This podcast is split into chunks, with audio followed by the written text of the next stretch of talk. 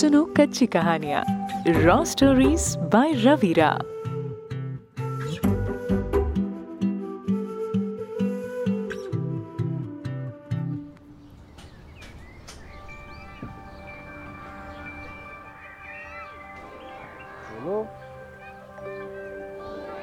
कहते हैं music is all about mathematics और गणित में तो ना मैं हमेशा से ही बुरा था।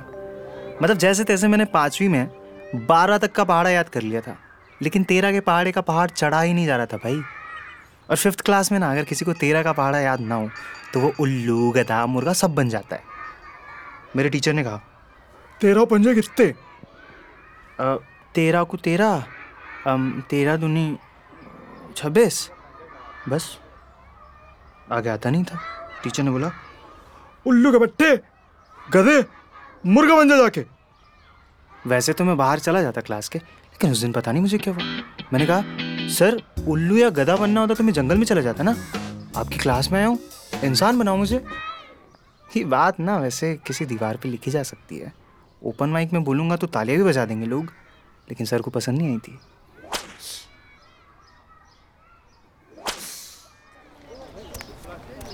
जब मैं घर आ रहा था ना तो मैं अपनी जेब में हाथ डाल के चल रहा था, क्योंकि मेरे दोनों हाथ लाल थे। मैं घर पे जाके नहीं बता सकता था। कि उनका लाल अपने हाथ लाल करवा के आया है। लेकिन जब मैं घर पहुँचा तो दिखा घर पे कोई नहीं है। ताला लगाया। मैंने मकान मालिक से चाबी ले ली। ये मेरा सबसे पसंदीदा वक्त होता था, जब घर में कोई ना हो। क्योंकि इसी वक्त मैं मिलता था अपने एक सबसे खास फ्रेंड से। हारमोनियम।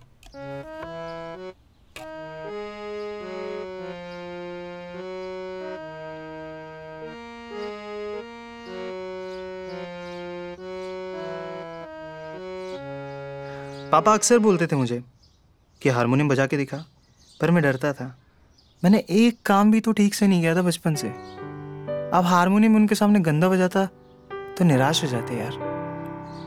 और पापा को मैं हर बात में तो डिसअपॉइंट कर नहीं सकता था। बस इसीलिए कभी उनके सामने हारमोनियम नहीं बजाया। अकेले रहता तो मज़े से बजाता था। वैसे भी क्लास के बच्चे मुझसे बात नहीं करते थे, और घर पे मैं किसी से बात नहीं करता था। मेरे पास हारमोनियम था ना यार। इसके अलावा मुझे किसी चीज़ की ज़रूरत नहीं थी। मैं खुश रहता था उसे बजा के। गलत सलत इधर उधर उंगलियाँ फेरता। लेकिन मेरा भाई मुझसे अलग था। उसकी बहुत सारी ख्वाहिशें थी। शायद गालिब ने उसी के लिए लिखा है कि हज़ारों ख्वाहिशें ऐसी कि हर ख्वाहिश पे दम निकले। उसकी ख्वाहिशें शुरू होती तो सबका दम निकल जाता था। इतना रोता था, उसकी निंजा टेक्निक थी कि रो दो, सामान आ जाएगा घर में। अभी पिछले ही महीने उसने कार्टून देखने के लिए रंगीन टीवी मंगवाई घर में। कोई ज़रूरत ही नहीं थी। जब रात को सब लोग घर आए, तब तक मैंने हारमोनियम वापस रख दिया था और मेरे हाथ की लाली भी जा ही चुकी थी। पर मेरा भाई रो रहा था। मुझे लगा कि घर में नया सामान आएगा। मैंने ध्यान से सुना। रोते हुए बोल रहा था हरक्यूलिस साइकिल चाहिए पीले रंग की? मम्मी ने कहा, कहाँ से आएगी साइकिल? पैसे कहाँ से आएँगे? सही बात थी। साइकिल के पैसे कहाँ से आते?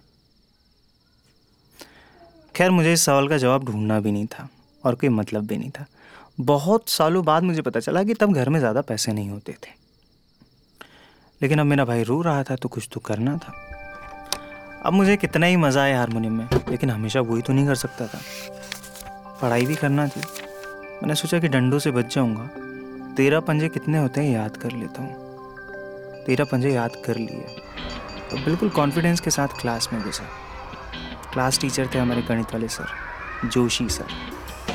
वो आए और पूछा बेटा रवि तेरा सते कितने अरे यार तेरह पंजे तक तो याद किया था मुश्किल से। तेरह सत्ते कितने होते क्या बताऊँ मैं? मैंने सरेंडर कर दिया और लोग हाथ ऊपर करते हैं सरेंडर में। मैंने हाथ आगे बढ़ा दिया।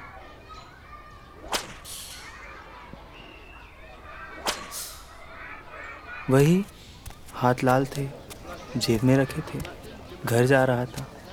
ताकि घर वालों को दिखे ना कि मेरे हाथ लाल है। लेकिन जब घर पहुँचा तो देखा कि आँगन में एक पीले कलर की चमचमाती साइकिल खड़ी है।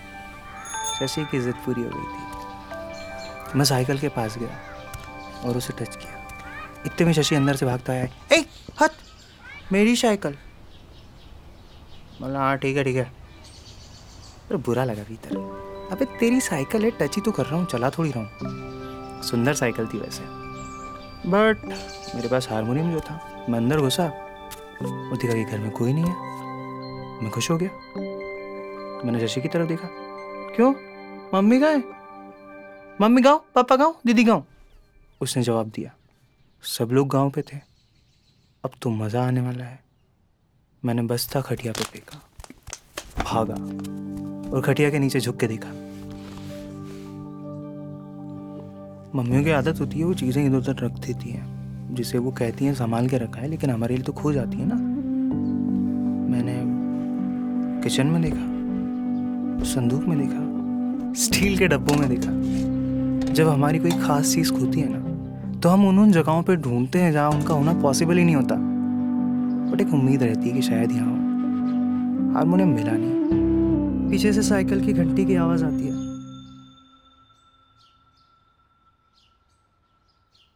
आप लोग समझ गए होंगे ना? मुझसे तो बोला भी नहीं जा रहा है। जैसे स्कूल की घंटी से बच्चों की छुट्टी हो जाती है ना, इस घंटी से मेरे हारमोनियम की छुट्टी हो गई थी।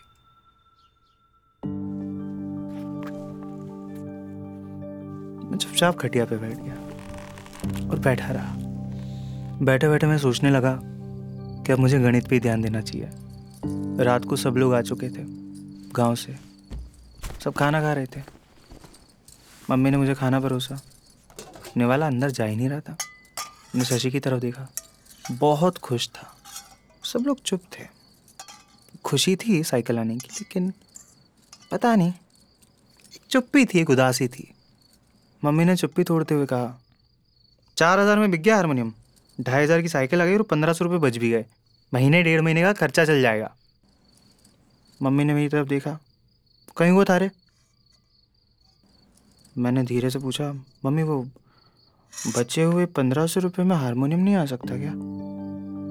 पापा जो निवाला खा रहे थे, उसे बीच में रोका और मेरी तरफ़ देख के कहा, तेरा गणित बहुत कमज़ोर है यार।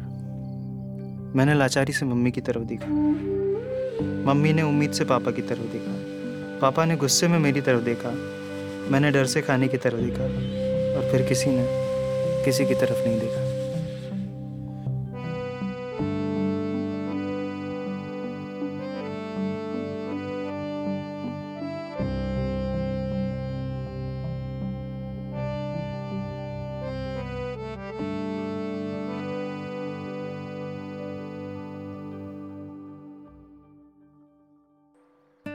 आप सुन रहे थे कच्ची कहानियाँ रॉ स्टोरीज बाय रवीरा ये कहानी लिखी और नरेट की है रवि रा ने।